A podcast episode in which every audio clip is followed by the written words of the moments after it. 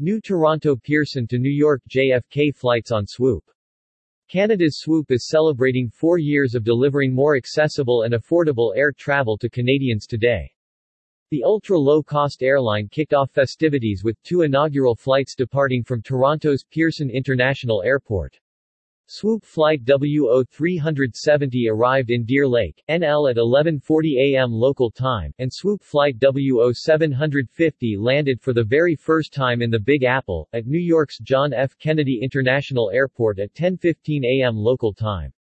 Since the airline's first flight on June 20, 2018, Swoop has served over 4 million travelers, connected Canadians to 33 destinations in five different countries with a total of 52 routes currently operating, and over 28,000 flights operated in these past four years. Swoop has expanded rapidly this year to meet the unprecedented demand for air travel that Canadians have missed out on for two long years, said Bob Cummings, president of Swoop. We are so thrilled to celebrate our fourth birthday across our newly expanded network with travelers and airport partners, and with a special celebration in America's largest metropolis, New York City.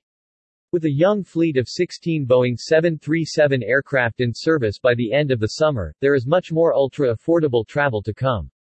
With thousands of Canadians boarding Swoop aircraft each day on their way to reconnect with friends and family, we're proud to know that we're enabling more travel than ever before, through ultra-convenient and ultra-affordable fares, continued Cummings.